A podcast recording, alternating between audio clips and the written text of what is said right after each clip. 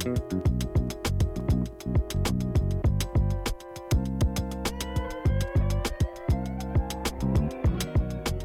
Так, друзья, всем привет, с вами Николай Шапкин, и сегодня у нас будет интересный разговор с Александром Геростовским, у нас уже было с ним очень классное интервью. Саша сам продает э, на большие суммы, плюс управляет чужими проектами, и там в общем сложности управляет оборотами по 3 миллиарда, соответственно, российских маркетплейсов, насколько я понимаю. Соответственно, сегодня мы решили записать такой э, не знаю, полуподкаст, образно говоря, и разобрать пять точек для роста, соответственно, каждого предпринимателя. Заранее мы не договаривались, надеюсь, что пять штук мы набьем. Если не набьем, то ждем вас в комментариях, соответственно, с вашими вопросами и с вашими предложениями по точкам роста предпринимателей. А что, Саш, начнем?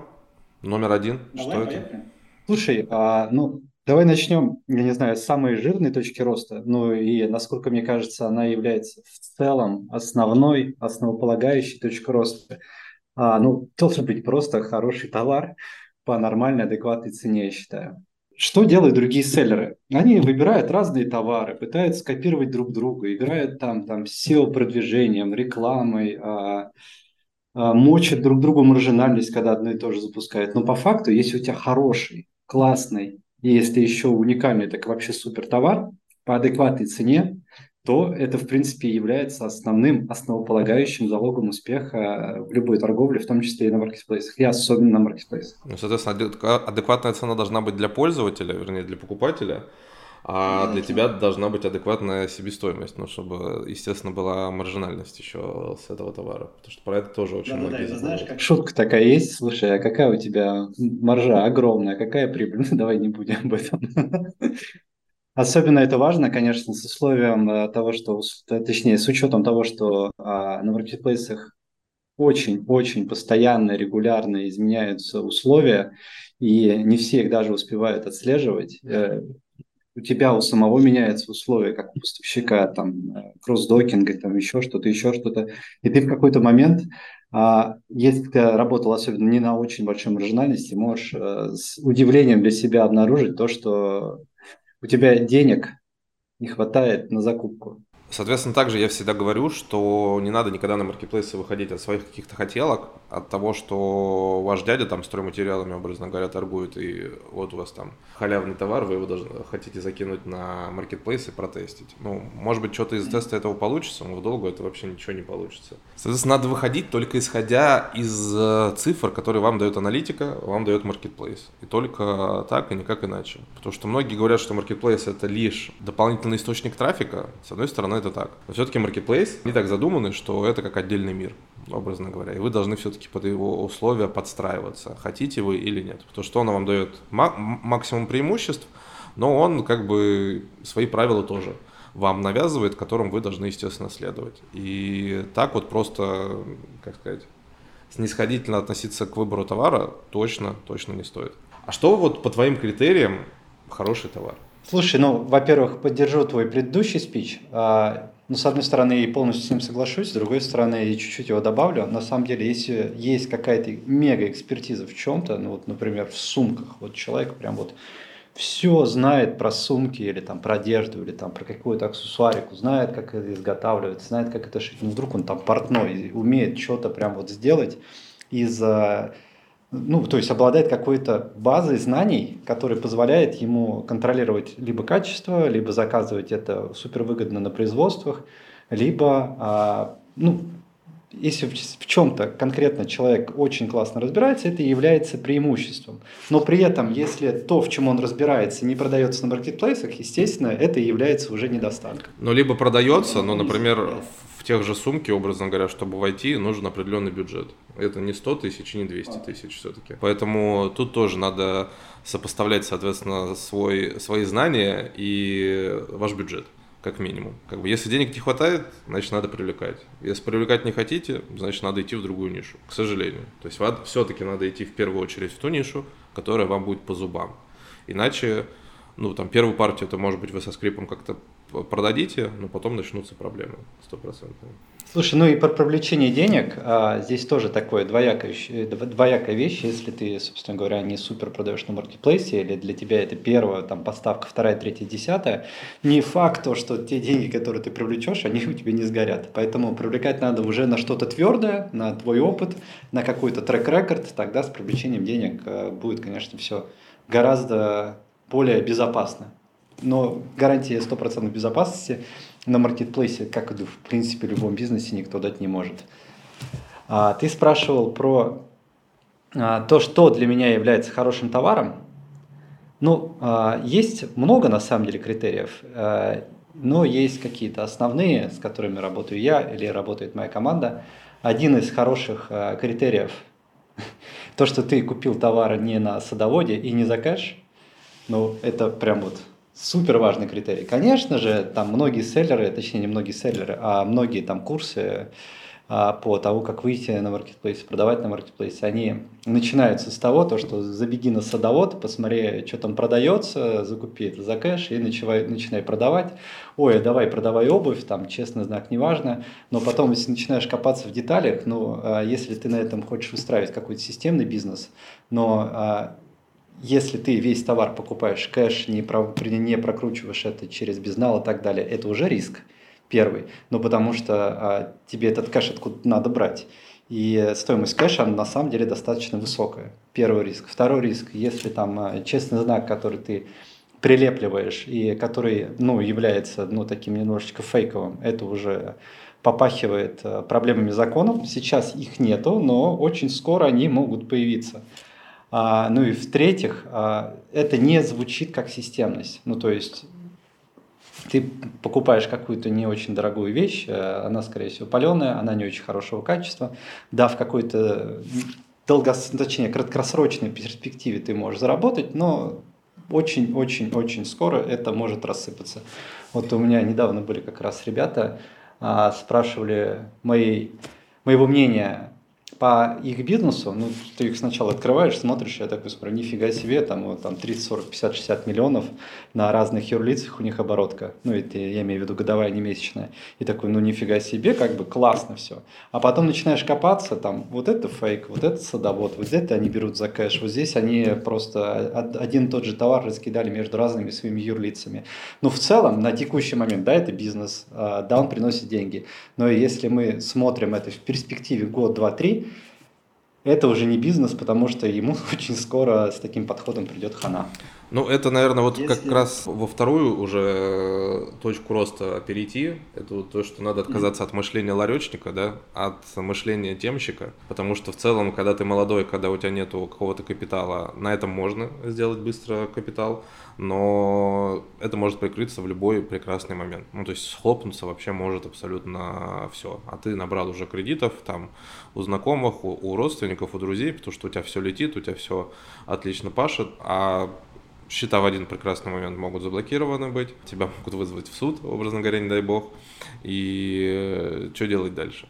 Вот, поэтому, ну, надо стараться переходить на белую сторону как бы и законодательства, и продаж, и маркетплейсов в любом случае.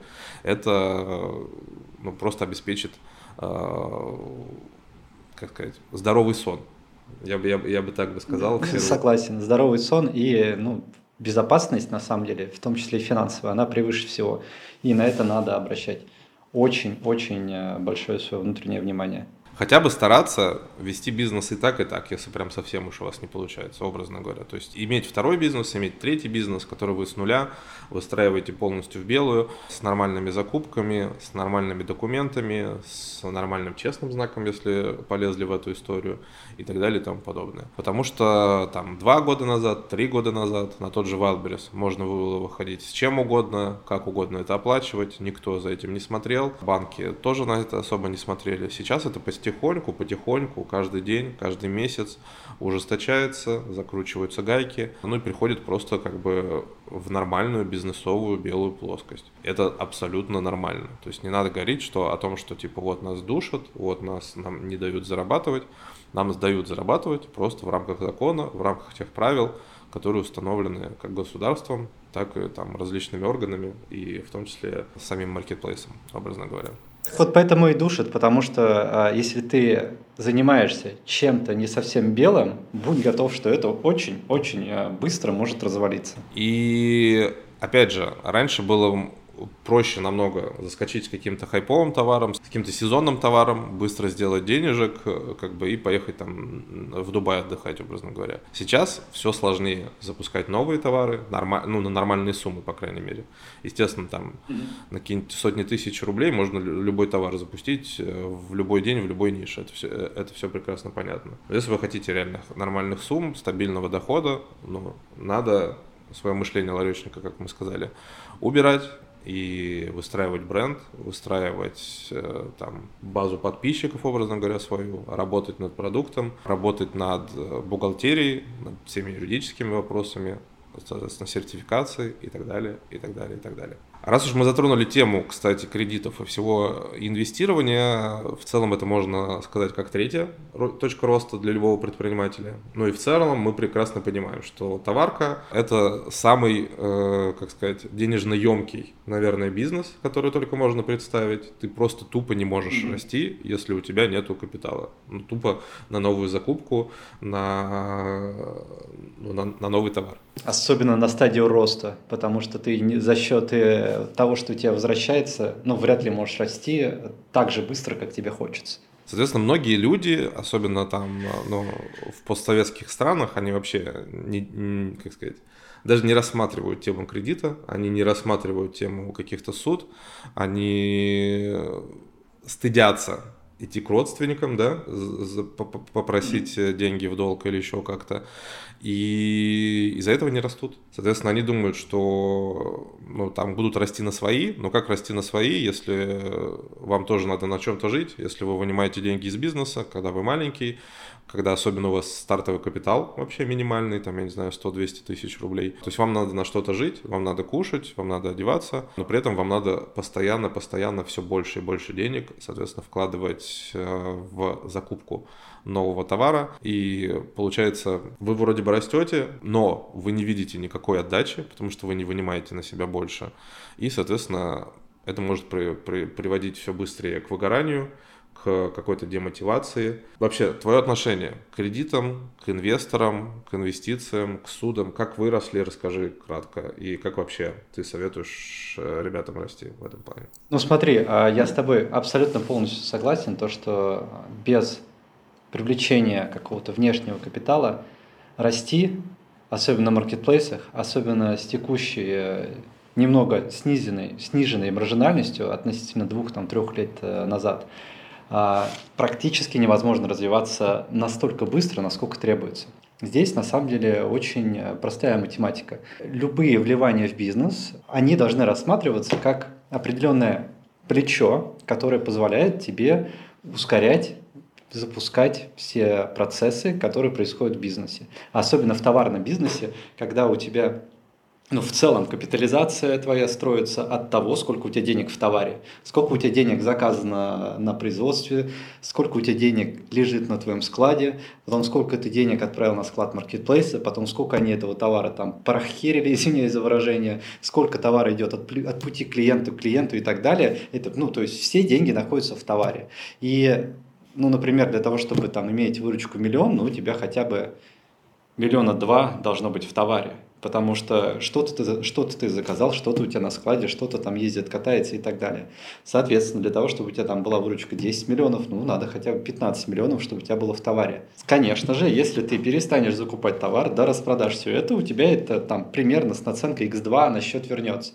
Но мы же говорим о каком-то системном бизнесе, о постройке бизнеса, о росте данного бизнеса, поэтому привлечение денег является ну, таким ну, основополагающим фактором.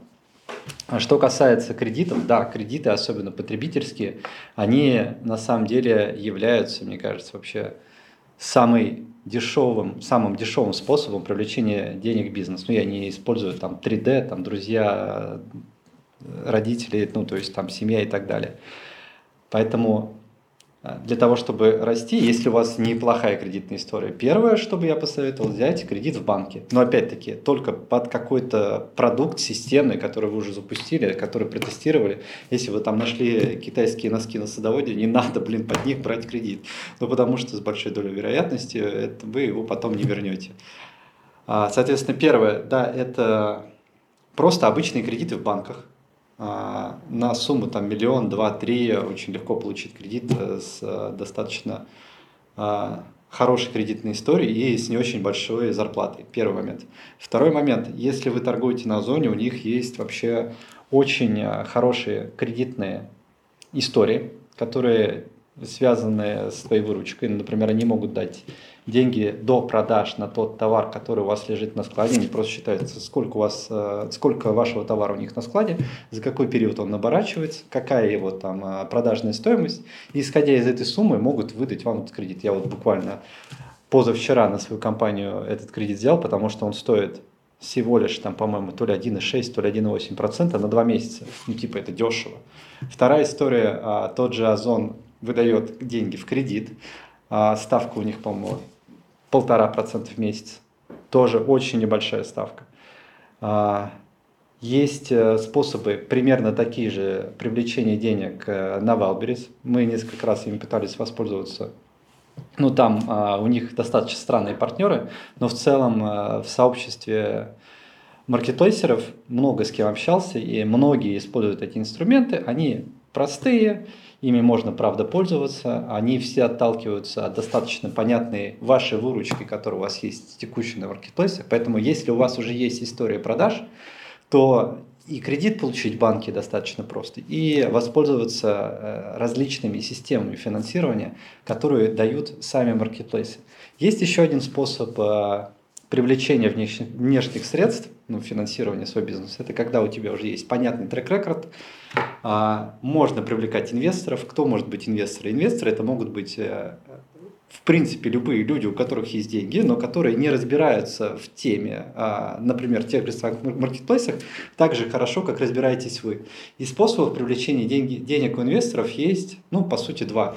Первый, а, вы с ними делитесь э, долей в компании, и они становятся вашими, там, грубо говоря, соучредителями, и на определенный процент – вот, ну, в зависимости от того, сколько они вам денег привлекли в ваш бизнес, делятся потом доходы. Ну и нужно понимать то, что и риски делятся тоже совместно с инвестором, он тоже это понимает. Либо точно так же берутся деньги под проценты, и а, чем хороши иногда инвесторские деньги, они меньше похожи на кредит, потому что они это деньги в оборотке. И ты, грубо говоря, привлек там 10 миллионов а, под ну, обычно сейчас ставка там, от 2 до 3% в месяц э, на инвесторские деньги. И ты вместо того, чтобы возвращать тело, на ежемесячной основе платишь э, просто вот эти вот проценты за пользование данными деньгами. Покупаешь на эти деньги товар, этот товар у тебя продолжает крутиться. А чем плох кредит? Тем, что у кредита помимо процентов надо еще тело отдавать. А в этом случае тебе тело не нужно отдавать, потому что ну, ты так договорился с инвестором. И ты на ежемесячной основе платишь ему процент. В этой истории есть э, маленькая такая маленькая пилюлечка горькая в том, то, что в какой-то момент, э, ну, инвесторы же люди, э, у них может что-то произойти, что-то случится, или они, либо они найдут какую-то еще более интересную историю и скажут, типа, чувак, а верни мне 5, 5 лямов а у тебя деньги эти в товары, и ты в момент их тоже не можешь достать. Если ты в момент их достаешь, у тебя там что-то может рассыпаться, не хватит на следующую закупку, поэтому э, такие договора нужно заключать внимательно, чтобы защищать не только интерес инвесторов, но и свои в том числе, ну, например, прописать то, что предупредить минимум там за полтора-два месяца до тех, ну, до того момента, когда нужно будет забрать всю сумму. И чтобы для, для твоего бизнеса это было не критичным. Это первый момент. Второй момент.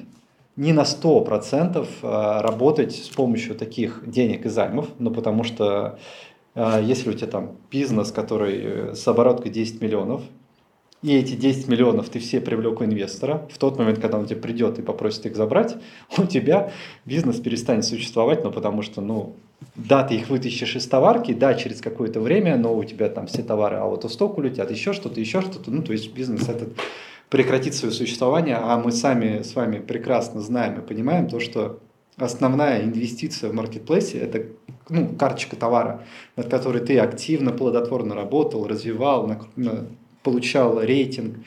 А, и в тот момент, когда он автосток вылетает, обратно вернуть ее в продажу становится не так-то просто. Поэтому не всегда вылет карточки из, а, ну точнее, залет карточки автосток не всегда связан с тем, что вы неправильно рассчитали остатки, неправильно рассчитали а, то, сколько нужно заказать у поставщика, но еще и в тот момент, когда вам вдруг нужно закрыть те суммы, на которые вы не рассчитывали. Поэтому нужно использовать разные инструменты, в каждом брать по чуть-чуть, посмотреть, какой инструмент у вас лучше работает, и э, миксовать их и делать это достаточно безопасно. Ну, то есть нужно там, не знаю, платежный календарь сделать, чтобы понимать, к какому периоду какие поставки вам надо оплачивать, какие суммы нужно возвращать. Это, с одной стороны, немножечко усложняет работу собственника, но при этом э, это все-таки очень важный элемент безопасности бизнеса. Окей. Okay. Следующая точка роста, наверное, про которую вообще многие, на самом деле, продавцы не слышали и никогда даже не думали, это, наверное, отсрочки о платежах у своих, соответственно, там э, фабрик, производителей, э, каких-то контрагентов и всего остального. По факту это бесплатный кредит. Ну или не бесплатный, потому что некоторые там с процентами эти отсрочки дают, это тоже окей. Но вот в нашей бизнес-культуре это, мне кажется, не сильно принято. По крайней мере, там, ну, старые опытные продавцы об этом все прекрасно знают, а молодые неопытные об этом практически не знают. То есть в чем суть? Если вы заказываете там уже пятую, десятую партию у любого китайца, а там или любого производителя, в целом вы можете попросить, чтобы вы оплатили эту партию через месяц, через два, через три, иногда через полгода, если уж вы совсем прям большой. И в целом производству это окей, они идут на это, потому что ну, тем самым вы, вы повышаете заказ, вы повышаете свои продажи, и они понимают, что им так, а, соответственно, выгоднее. Что к этому можно вообще добавить? Как э, на это повлиять? Может быть, быстрее э, можно? Вот. Пользуетесь ли вы вообще таким? Способом, инструментом. Да, мы таким инструментом пользуемся, но я тебе, наверное, чуть-чуть поправлю. На самом деле это один из самых распространенных инструментов ну, в обычном бизнесе, в широком понимании слова бизнес. Ну, то есть э, все а, поставщики, все продавцы, сам, все дистрибьюторы и так далее и тому подобное, все живут э, в этой парадигме. Но ты правильно заметил то, что на маркетплейсеров это... Слушай, для маркетплейсера это прям отдельная да. ниша да, бизнеса, да, да. в которой как бы вот многих классических вещей просто нету, к сожалению. Вот. Ну, то есть это отличный, прекрасный инструмент, и э, ты абсолютно прав, если ты выстраиваешь долгосрочные, плодотворные, конструктивные отношения со своим поставщиком, они зачастую, ну, в тот момент, когда видят, э, какой ты регулярный ежемесячный объем у них выбираешь, на какую сумму, как ты э, оплачиваешь эту сумму, они могут пойти к тебе навстречу и, безусловно, э, дать определенную обсрочку. В среднем э, среднерыночная история – это обычно тебе ее дают бесплатно и дают примерно там на 30-90 дней максимум. Это отличный инструмент, но при одном условии. В тот момент, когда у тебя есть отсрочка платежа, тебе надо еще более внимательно считать твои деньги. В тот момент, когда ты развиваешься полностью там, за свои или за кредитные деньги, ты на самом деле прекрасно понимаешь, а, сколько ты денег потратил на товар, а, сколько товара у тебя в пути, где он находится, а, и сколько ты и когда денег должен выплачивать. Когда ты начинаешь играть в историю отсрочки платежа, это становится сложнее, особенно на маркетплейсах, потому что фактически у тебя деньги начинают находиться в товаре, за который ты не заплатил. И в тот момент, если ты плохо считаешь товары на своем складе или на складе маркетплейсов, а на самом деле это считать, ну, не то чтобы просто. Ну, то есть, э, что у ВБ, что у Озона, что там Яндекс.Маркет и так далее, у них у всех, блин, кривые опишки. И а, на самом деле сводить всю эту информацию воедино – Особенно там, например, а, ты поставил какой-то товар на ВБ, он у тебя начал продаваться, особенно если у тебя не очень высокий процент выкупа, там, например, ниже 90%, у тебя большая часть этого товара начинает находиться в пути от клиента к клиенту. В принципе, это деньги в товаре, но ты, если не умеешь корректно и правильно собирать воедино эти цифры и считать, ты, а, ну, в принципе, не совсем понимаешь, а, какой у тебя объем денег есть в оборотке. При этом, если этот товар тебе поставляется бесплатно, ты начинаешь его думать, что это мой товар. А, и в какой-то момент ты можешь словить кассовый разрыв, потому что ты начал чуть больше денег, например, из бизнеса, например, на себя выводить, но ты такой, блин, а у тебя на самом деле этих денег э, может не быть в бизнесе, а ты их уже на себя вывел. У тебя начинается этот кассовый разрыв появляться, ну, то есть ты поставщикам можешь быть должен э, денег больше, чем тебе денег в товаре. Вторая ошибка, которая может возникнуть из этой... Да, то есть у тебя задолженность может расти быстрее, чем, образно говоря, у тебя растут продажи. Про это тоже надо помнить, потому что это, там есть как бы лак такой. Ну, ну, в тот момент, когда они у тебя в товаре, это еще типа сейфти. Ну, то есть ты можешь, по идее, его а, продать там, по себестоимости и, грубо говоря, э, эту историю ну, обезопаситься таким образом. Но здесь еще есть вторая, вторая проблемка. Некоторые начинают считать, вот они купили товар за 1000 рублей, продают его за 3000 рублей, и такие, у меня в товаре 3000 рублей. А ни хрена, у тебя в товаре 1000 рублей. Ну, потому что мало ли что произойдет, и ты не имеешь права считать этот товар по его продажной стоимости. Ты его обязан считать по той стоимости, которую ты закупил. Ну, в общем, инструмент хороший, инструмент классный. Очень рекомендую им пользоваться, особенно если есть такая возможность, потому что это ну, еще один рычаг, еще одно плечо, которое позволяет развиваться быстрее и сильнее. Но нужно очень быть э, финансово грамотным и очень аккуратно считать эту историю, чтобы не улететь э, в кассовый разрыв. А кассовый разрыв для бизнесмена – это такая вот типа гильотина, которая тебя начинает поддавливать, и ты ее причем сам для себя соорудил. Кассовый разрыв – наш лучший друг. Всегда приходит, э, когда не ждали. Пятая точка роста, как мне кажется, про которую вроде бы все говорят, но все боятся, это делегирование. Это отпускание от себя каких-то задач, поиск сильных людей, а не самых дешевых.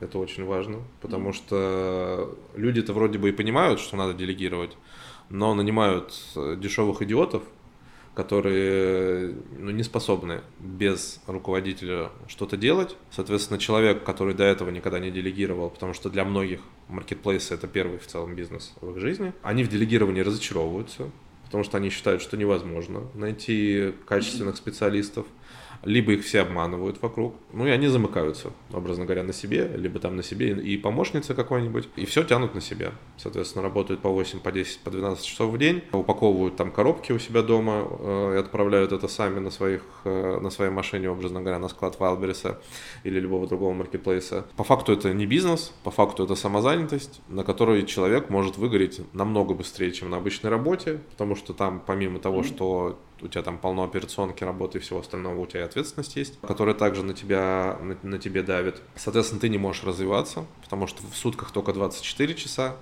и если ты себя не клонируешь, то ты как бы не растешь. Что ты можешь посоветовать, особенно молодым людям или тем, кто, может быть, разочаровался в делегировании? Что им нужно делать? Да, ну смотри, я с тобой абсолютно полностью согласен в этот момент, ну потому что а, наступает какой-то момент, когда ты физически не сможешь успеть все сделать. Ну, там, и поиском товаром заниматься, и упаковкой, и сортировкой, и отвозом и так далее. И в тот момент, когда ты на этом начинаешь замыкаться, ну, вот иногда есть, ну, консультирую некоторых ребят, и а, он такой посреди разговора говорит, то есть, сори, я сейчас а, там, у меня заказ по ФБС прилетел на зоне, я вот сейчас вот выдачу сдам, и вернусь к разговору. Я такой, что ты чё, ты, у тебя типа там, ну ты стремишься к, к, к 100 миллионам, и какого ты хрена ты свое драгоценное время, на которое ты должен думать а, про маржинальность, про финансы, про, ну, то есть там, ну... Про стратегическое планирование, про привлечение Стратегическое планирование, ну, то есть ты должен думать, это вот, для этого нужен, нужен тебе мозг. А ты, когда везешь возврат, на, точнее не возврат, а поставку ФБС на зоне и стоишь еще в очереди вместе с толпой этих ребят. Я не говорю то, что это прям плохо, но я говорю то, что если... Ну, блин, ну это плохо. Нет, надо, надо говорить, что это плохо, Нет. на самом деле. Надо говорить, что это плохо. На самом деле, если ты только начал, ты обязан все это пройти своими ножками. Ну, то есть ты обязан посмотреть, как запаковывается товар. Одной коробки хватит.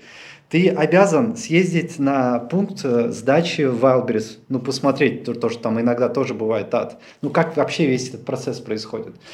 Ты обязательно должен пройти весь этот процесс. Ну, не, если не обязательно, то хотя бы желательно. Потому что твое понимание каждой из этой цепочки – это важность. Ну, это, то есть, это важно, это поможет тебе а, в дальнейшем понимать, что делают твои сотрудники, какие ключевые точки контроля данных сотрудников у тебя должны быть, и, в принципе, как ими управлять, и ты понимаешь, чем они заняты. Ну, то есть, если водитель, э, ну, если у тебя своя логистика уехал и проторчал там под Новый год 12 часов на пункте выдачи ВБ, это типа окей, ну, как бы там реально такая задница.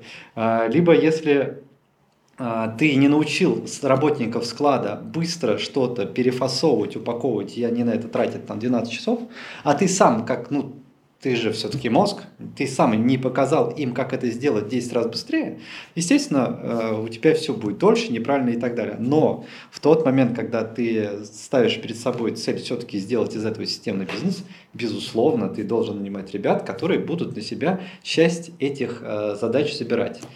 И первое, с чем сталкиваются предприниматели, ну, любые, в принципе, ребята, которые занимаются бизнесом, а, они пытаются найти копию себя – ну, я вам сразу хочу э, разрушить ваши мифы.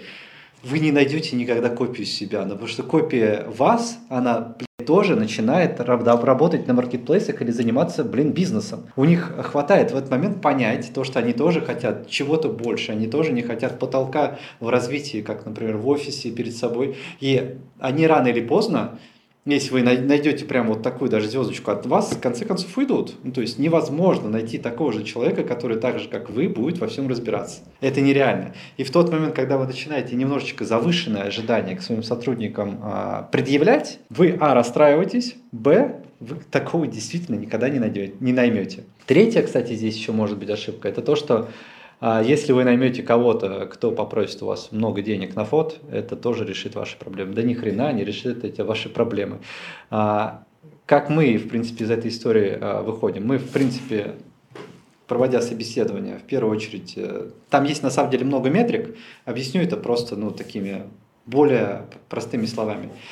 Смотрим, тот ли это человек, с кем мы можем сработаться. Второе, хорошо ли он обучается. Третье, мы учим его а, многим вещам самостоятельно. Ну, то есть для нас даже не совсем обязательно, чтобы человек имел опыт работы с маркетплейсами. Но на самом деле там особо ничего такого сверх, сверхъестественного нет. Научиться делать поставку, штрих-коды, вот эти вот все, ну это прям ерунда. Любой человек, который умеет сидеть за компьютером, умеет там, не знаю, там в excel табличке работать, он все это достаточно быстро освоит. И никакой в этом проблемы нету. Там на адаптацию, на обучение, ну там неделя-две, ну максимум месяц.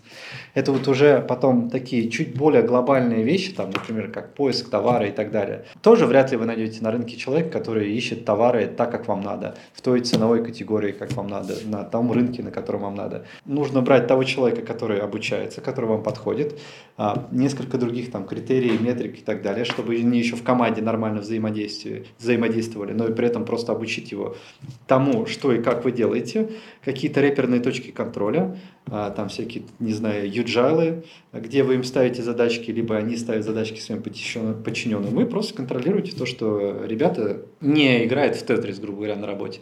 Не говорю о том, то, что нужно ставить там всем записочки экранов, чтобы смотреть, чем они занимаются. Но на самом деле а, такого, такого рода или такой роли селлеры тоже есть, которые прямо устанавливают на специальной программке на рабочий стол, а, который просто записывает, что э, человек постоянно чем-то занимается, особенно это часто и ярко выражено на удаленных сотрудников. Но я бы так не советовал делать, нужно просто ставить четкие ну, Потому что это как минимум демотивирует, э, мне кажется, сотрудника любого, и он скорее это будет рассматривать как, э, ну, типа, перетерпеть и уйти куда-нибудь в другое место, когда ему предложат ну, получше условия. Такие... такие ребята есть, не советую такими быть, нужно просто а. Четко ставить э, цели, Б. Заряжать команду, В. Контролировать. И самое последнее, но немаловажное, там вот cherry on the cake, чтобы ребята понимали, какие ключевые действия к чему ведут, и э, чтобы они за правильные ключевые действия, которые ведут ваш бизнес к успеху, ну, тоже получали свою конфетку, и не нужно забывать делиться прибылью и выручкой с своими сотрудниками, ну, потому что это есть ваш рычаг роста, это еще один ваш рычаг немаловажный. Да, но можно тут еще добавить, что помимо там непосредственно команды, с которой вы будете работать каждый день, есть огромное количество сервис-провайдеров, как мы называем это на Амазоне, и которые тоже очень сильно облегчают вашу жизнь, особенно на старте. Потому что на старте очень многие люди любят из Китая принять все коробки домой, наклеить все наклейки самостоятельно, сфотографировать самостоятельно, обучиться фотошопу за пару дней, чтобы сделать э, графику какую-нибудь. Э, и, соответственно, вот таким образом выходит на маркетплейс. Хотя все это стоит абсолютные копейки, то есть преп-центр стоит немного, фотоконтент э, и там дизайн карточки стоит опять же на российском рынке очень и очень недорого. И кроме того, если вы один раз сделаете качественные фотографии и качественную графику, это вам а, может обеспечить продажи там на год вперед. Надо тоже об этом не забывать. Хотя очень многие люди экономят лишние, я не знаю, 5000 рублей на одну карточку товара, чтобы сделать нормальную фото или графику. А это просто продажи на год. Вы должны это понимать. Хотя потом эти же люди там сотни тысяч вкладывают в выкупы и в рекламу, соответственно, внутреннюю. И считают, что типа за 10 тысяч в комплект фото с графикой это прям уже перебор. Это не так. И, соответственно, вот таких сервис-провайдеров надо использовать использовать, э, даже если у вас на самом деле большая команда. Это тоже максимально окей. То есть не, не, не все обязательно себя в команде держать, потому что это бывает часто, ну, вообще необоснованно финансово. Очень, очень с тобой соглашусь. Например, у нас э, весь дизайн э, находится на аутсорсе, то есть у нас есть определенная команда, с которой мы достаточно давно работаем. Мы являемся там, не знаю, скорее всего, там единственным, а если не единственным, то основным их клиентом. Мы постоянно подгоняем огромный объем а, работы, и мы просто знаем то, что а, отправив определенное количество материалов им на переработку, мы получим вовремя и в срок полностью классный готовый материал.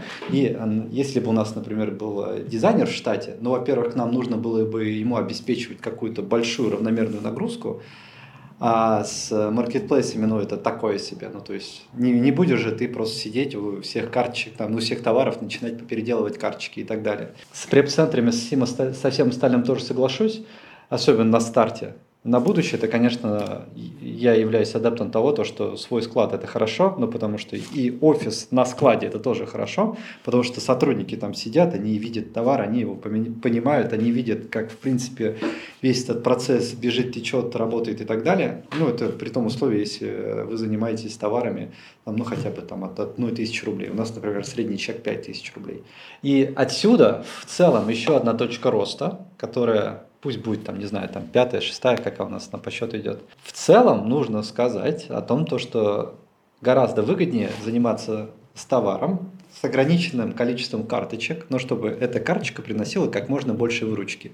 Потому что что такое карточка? Это э, изображение, которое нужно сделать, текст, который нужно грамотно SEO проработать, следить за э, отзывами и так далее и тому подобное. Если у вас там 10 тысяч SKU, и на каждой из них вам нужно сделать какую-то карточку, ну, они, и у каждого из этих SKU там будет выручка там, 5-10 тысяч рублей, в сумме-то это, конечно, неплохая выручка.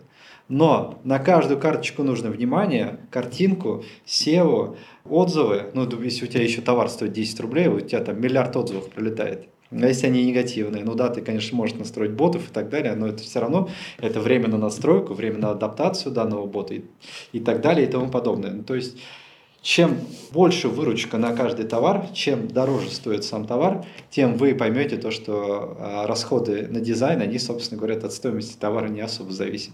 Что у тебя товар за 100 рублей, что у тебя товар за 10 тысяч рублей, дизайн карточки столько же будет стоить. Поэтому еще одна, пусть будет точка роста, это более дорогие товары с более высокой выручкой. Ну и больше фокуса на каждый товар, я бы так бы сказал. Потому что, опять же, да, знаю да, огромное конечно. количество людей, у которых либо просто, как ты сказал, до хрена товаров, и они такие, ну да, мы понимаем, вроде что-то продается, но типа ничего с этим не можем сделать, потому что команду надо в 10 раз тогда увеличивать, образно говоря. Mm-hmm. Вот. Но при этом и продажи бы у них в 5 раз, образно говоря, увеличились, и в целом это было бы выгодно. Но люди не всегда в это идут. Либо же у людей там 100 товаров, 10 из них хорошо продаются, 90 кое-как продаются. Но mm-hmm. следить-то надо за всеми, и, соответственно, они не, не, не додают фокуса ни на эти 10 товаров самых лучших, ни на остальные 90. Mm-hmm. Хотя, ну, надо было бы, наверное, от 90 отказаться, либо же увеличивать, опять же, команду и эти 90 подтягивать к э, лучшей десятке. И в какой-то момент можно даже обратить э, внимание то, что у тебя там вот огромного количества товаров, там какие-то есть стоки, пусть они маленькие, но если все это вместе сложить, ну там существенная часть оборотки у тебя стоит, лежит, который ты не можешь э, обратно перевкинуть товар в тот, который быстрее оборачивается, и э, у тебя это просто фактически деньги заморожены, а если эти деньги у тебя заморожены, да еще и под привлеченные инвестиции, ну ты просто выкидываешь там а, на эту сумму от 2 до 3% в месяц просто они у тебя сгорают. Ну, то есть еще одна налоговая, которая поджирает твой бюджет. Налоги, кстати, обязательно все платите. Это важная история точно все правильно считаете, все правильно платите. То есть, который у тебя поджирает эти деньги, они у тебя сгорают, а ты об этом даже особо не понимаешь. А было бы у тебя чуть меньше товаров, ты бы на это уделил внимание фокус, увидел то, что у тебя есть э, какой-то сток, пусть даже небольшой, его лучше распродать, там, не знаю, еще что-то с ним сделать, чтобы деньги высвободились. А в оборотку, б, в твое внимание. Супер. На самом деле здесь можно бесконечно разговаривать. Мы уже где-то минут 40, наверное, записали сегодня. Саш, спасибо тебе большое. Да, тебе тоже большое спасибо. Всем пока.